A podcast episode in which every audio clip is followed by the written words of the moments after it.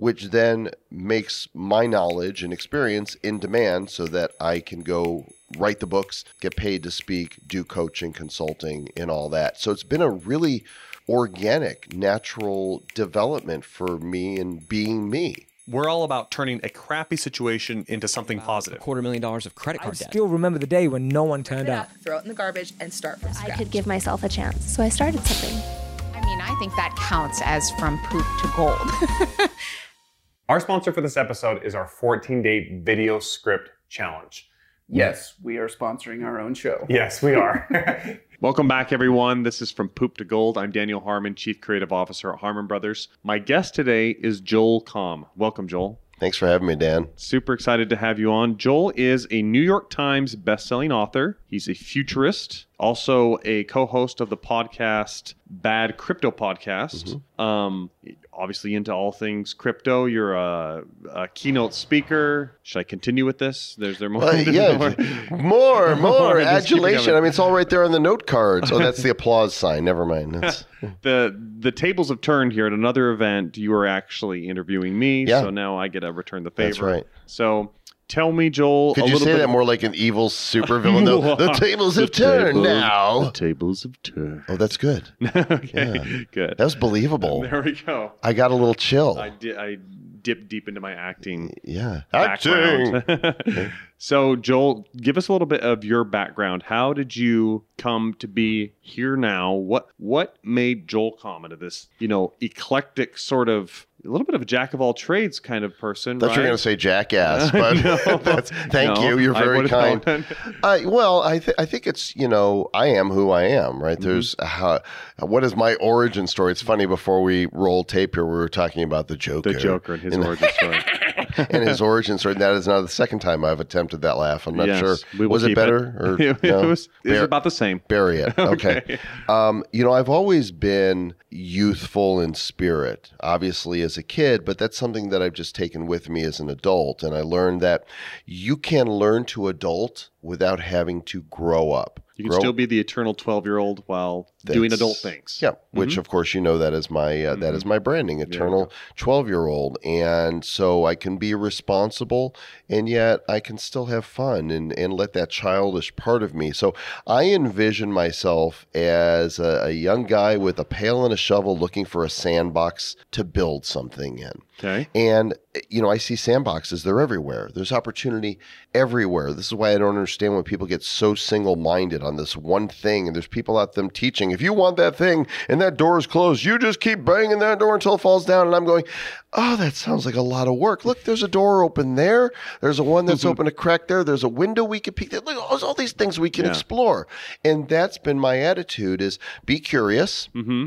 Take risks and try things, knowing that a lot of them aren't going to work, except if you're Dan Harmon, in which case everything you poop on turns to gold. No, not true, but thank most you. things. Uh, and then trust the process, right? Because life unfolds in curious ways, and usually the best laid plans, right, go awry, or as they say, man plans, God laughs. Mm-hmm. Now, I don't think he's up there going, ha, ha, look at that stupid thing. No, I think it's more like, oh, that child of mine. What a, oh, so cute. The way he thought he was going to do that thing. Sure. Right? That's us. And so uh-huh. I release expectations and have really gotten good at it, at going, let's just try and build something here. And maybe this, maybe I can't pack any sand at all here. And maybe there's nothing, but maybe in this one, I build a little something up, but then the water washes away. Oh, but this one, I like, I built something. That's pretty cool. Let's keep working on that. And then when that happens, invariably people come to me and say, how'd you build that? Mm-hmm. And that's when I teach.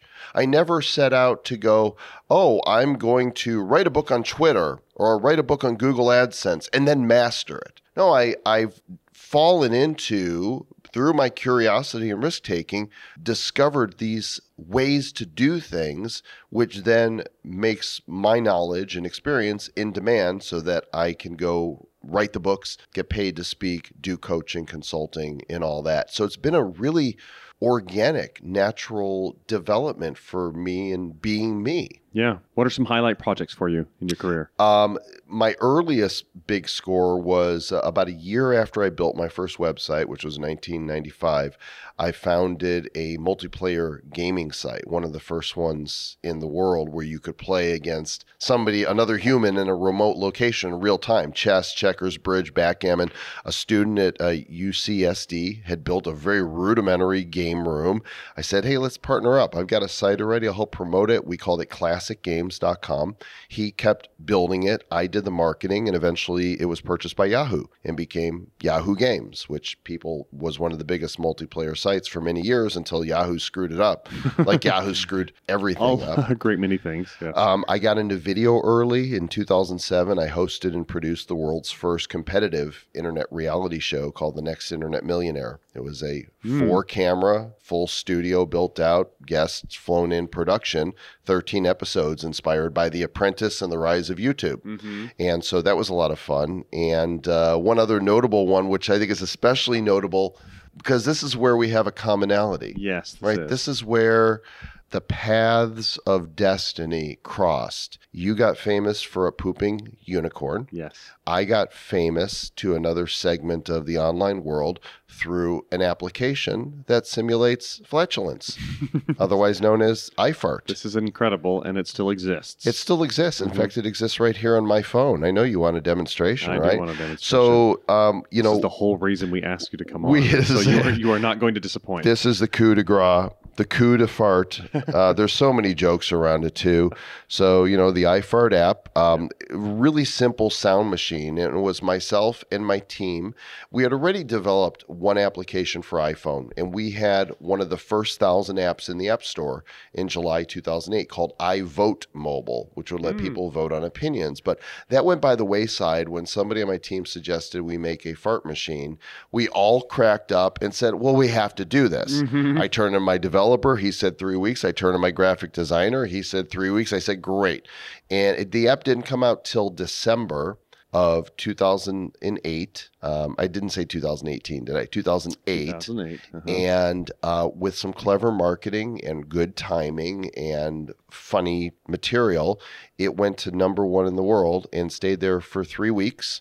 As a result, um, all over pop culture. Yeah. Like George Clooney in his Rolling Stone interview said, I love farts. I have iFart on my phone. It's his favorite app.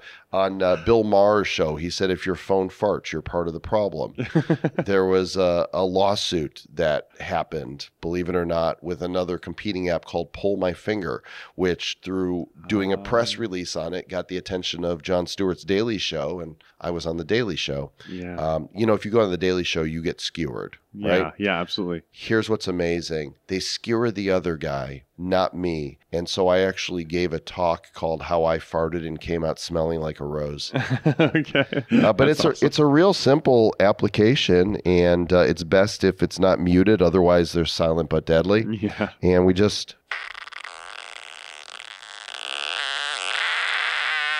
Yep, there it is in action. There, there it is. And uh, which one was that? What was that? That was the Wipeout, which is probably the most common one because it's the first one on the toilet paper roll. About over the years, we released a bunch of other ones. Like here's one from the Star Wars pack. This is Jabba the Butt. And perhaps my so, favorite. That one's coming from both ends. Yeah, per- it did. Uh, perhaps my favorite is in the political pack, and there's around the different candidates, but this one is called the Trump Dump.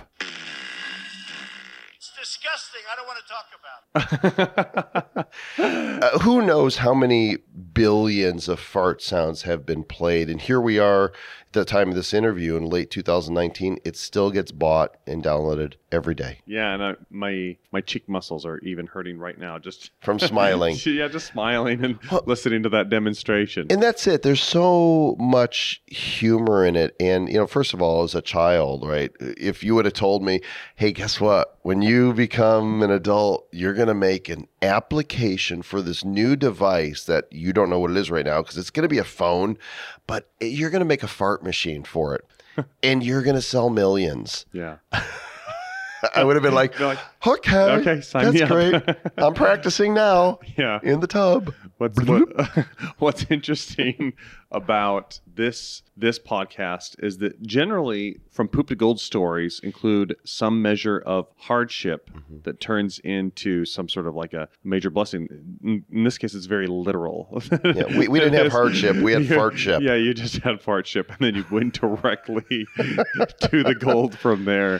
Which but but is there awesome. but there was poop along the way, okay. right? I mean, there's always poop along the way. Yeah, I, do you get get into a little bit of that? Sure, I've tried a lot of different projects, mm-hmm. and they're they're not all like this. What are some uh, of the bigger ones that like where you like literally had moments where you're like, oh man, how am I going to get out of this? Oh gosh. Yeah. You know, I remember, and this is a great lesson that, that I've learned. You learn more from your failures yep. than your successes. So. Your successes, you just learn what your uh, limits are for how much money will you spend, yeah. right? How much do I need that thing? Uh-huh. But when you fail at something, you've discovered a way to not do it and you can learn from that. And I remember in two, right around the same time as this app was succeeding, uh, my team and I thought it would be clever to put together a mobile marketing platform, kind of like a Constant Contact for mobile phones okay. where you would build a mobile list. Now, they have those now, mm-hmm. but we were one of the first ones to have the idea and build something, and I tried to go out there and sell it, and my passion wasn't fully in it, and I was distracted by other things, and the project didn't go anywhere. Well, I had invested a solid six figures in it, and a lot of manpower and time. You know, you've got a cellular carrier that's tied in, you're paying thousands of dollars each month just to keep the system alive. So then I tried to raise capital. Capital and couldn't raise capital. Then I tried to license out the tech and couldn't license it. Then I tried to just sell the whole thing and couldn't. And here it is. Here's my baby. I've put all of this into it. And I thought, oh, this is not going well, but I don't want to pull the plug. It's going to be devastating. And after a couple of years, I finally decided, damn the torpedoes, pull the plug, whatever the consequences are. I earned them. Yeah. But Dan, instead of having this crushing weight of defeat, I felt a burden just yeah. lifted off my shoulders. Just the lightened. Angels sang, uh-huh. oh, you know, it was. It, no, that's totally the right? way it is. And this is the lesson that I discovered. And it sounds like you understand as well. I stopped failing the moment I stopped paying for it. Yeah. That was it. Yep. I was free to move on. There was no more burden. And it was worth the price of entry because now I know if I'm not fully into it, don't do it. If I am into it and it's not working, count the costs. Is this something I'm willing to go to the mattresses for?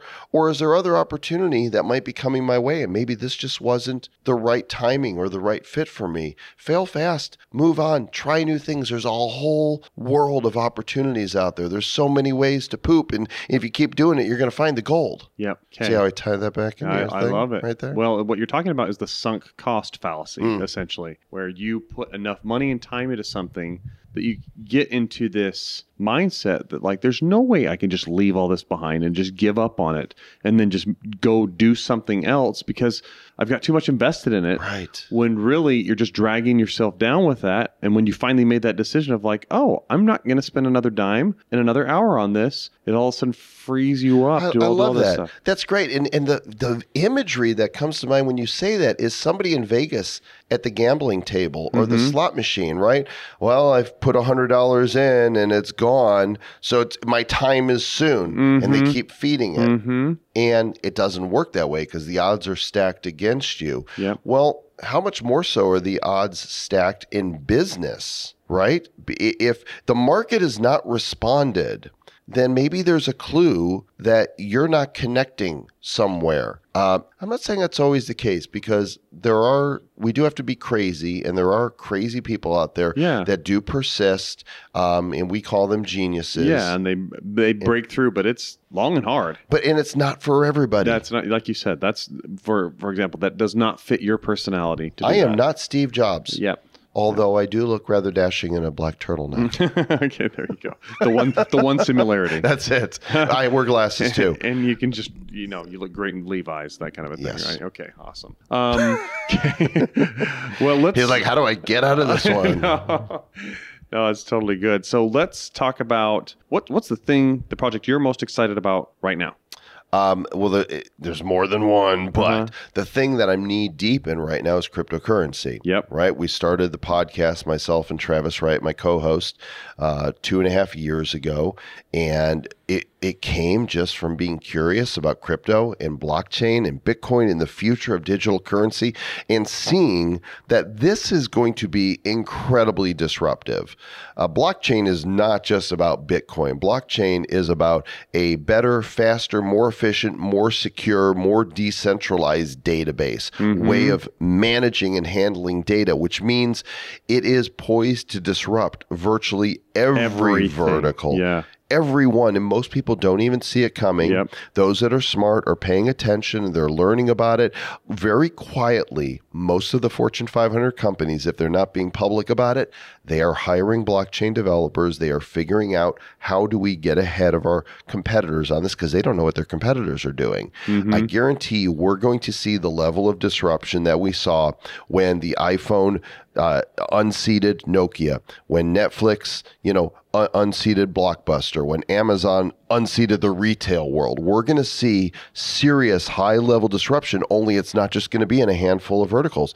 It's going to be insurance and medicine and uh, uh, retail and payments and the list, entertainment, music. The list is going to go on. Oh, yeah. And there's going to be new businesses that are going to rise, that are going to shock the crud out of the old guard. There, some businesses are going to wake up one morning and go, what just happened? Oh, one hundred percent so. Yeah, including I, social media, including YouTube. Yeah. I mean, full disclosure, I am an investor in cryptocurrency. I'm not a heavy one, but I have been dabbling in it since, since back when Bitcoin was just over one hundred dollars, and now we're hovering around eight thousand. Yeah, around eight thousand at the time of this recording, mm-hmm. um, which could be any given day. Right. You would never know when when this was recorded based on that stat, because it right. flies up and down so fast.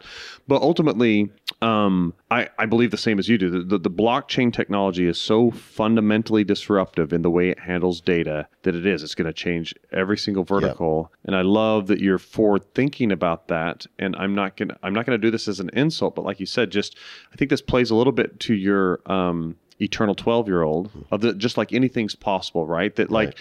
Um, a lot of the people coming into this technology are very very young um, and are not as forward thinking. But it uh, sounds like you've always had a mind to be kind of thinking forward, just being a futurist in general. And so that's that's really cool to see. And if I and I think I asked you this um, at dinner last night, but if if you were to highlight a couple of the cryptocurrencies that you're more excited about, um, which which would those be? Sure, and, why? and it was, you know, full disclosure, I am an investor mm-hmm. and not a licensed financial advisor, and right. so my interests should not spur anybody to make an investment. It should spur them to go do their own due diligence right. and research and understand. Of course, I'm a big fan of Bitcoin. Bitcoin mm-hmm. is, you know, the O G of yep. cryptocurrencies. Um, it is it, this as of this recording, and I'll timestamp this October seventeenth, two thousand nineteen. We're about to hit the eighteen millionth Bitcoin mined out of twenty-one million. That'll leave. That's not a lot left. three million left. But here's the thing. Because of the formula that's written into the code for mining, it's going to take another one hundred twenty years for that last Bitcoin to drop, to finally drop. So I think Bitcoin is the, the token standard, which is actually a little play on words right there. Mm-hmm. Um, and I don't think it's going away. I'm also really fascinated by, uh, also in the top ten is one called E O S, E O S. Mm-hmm. And they've built their own blockchain. They did a huge raise of several billion dollars over the period of a year. They've got very deep pockets to build out. And it's a blockchain that allows others to build decentralized applications, D apps.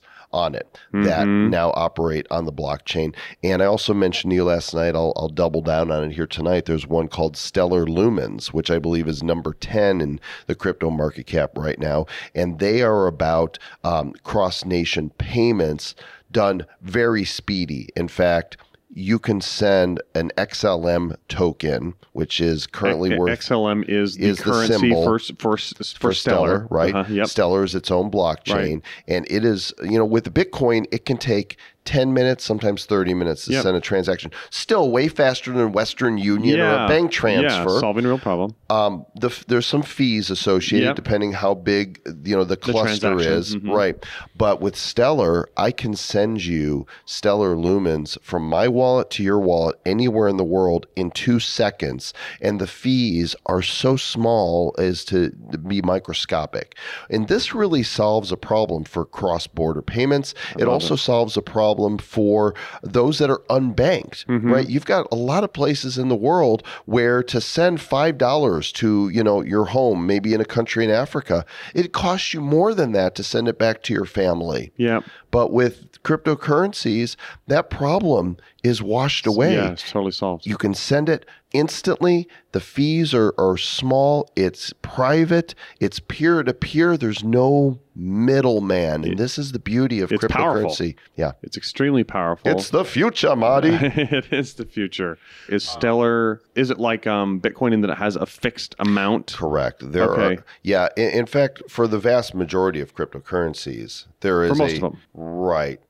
Meaning they don't, they don't inflate over time. They're not creating a higher money supply of Bitcoin. There will only ever be twenty-one million of the Bitcoins, right. And the same is the case for Stellar, whatever that number is. Right. Uh-huh. See, here's what most people don't understand. The Federal Reserve Bank in the United States of America is neither federal nor a reserve. It is not a government branch entity. It is a conglomeration of the big banks, and they have something called quantitative easing, which if we were to do what they're doing, we they, could put in jail. They call it forgery. Mm-hmm.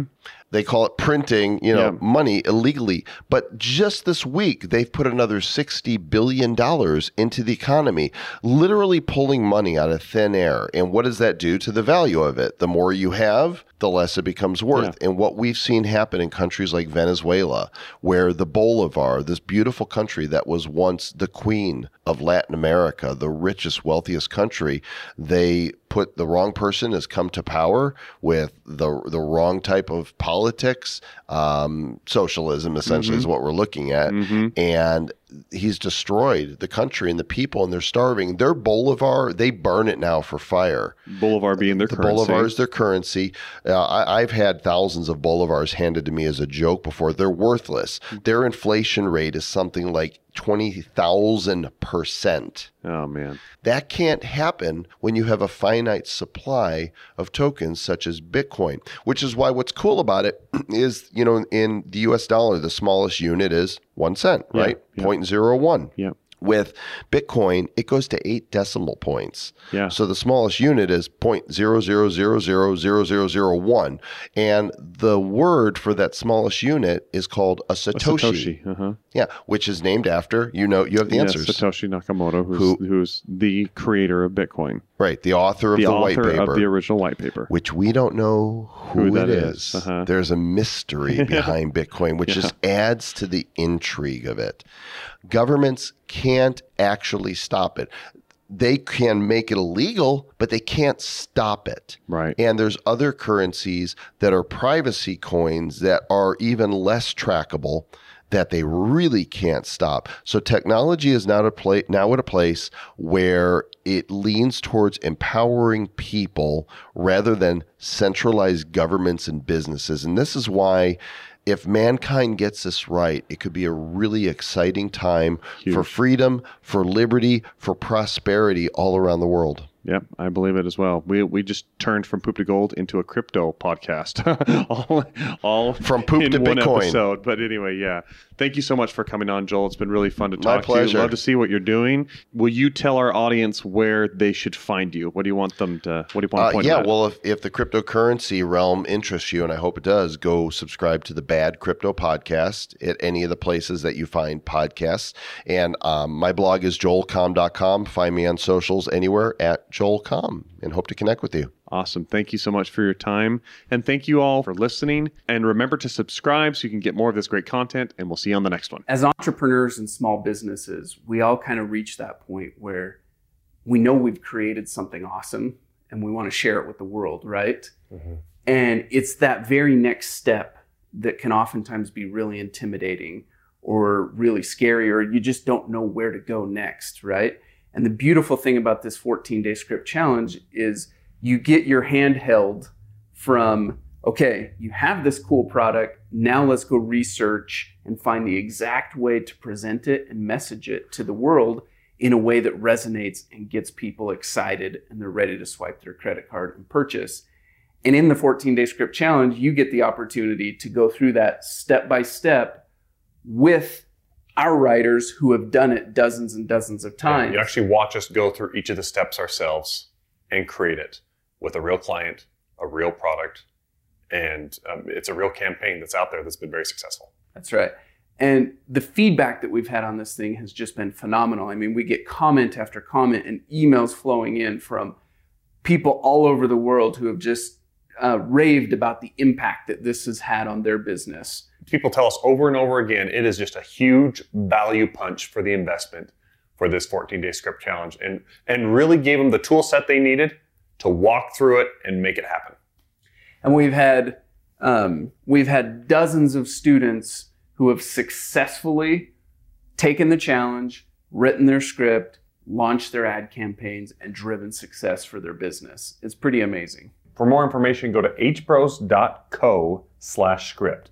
That's H B R O S dot co slash script.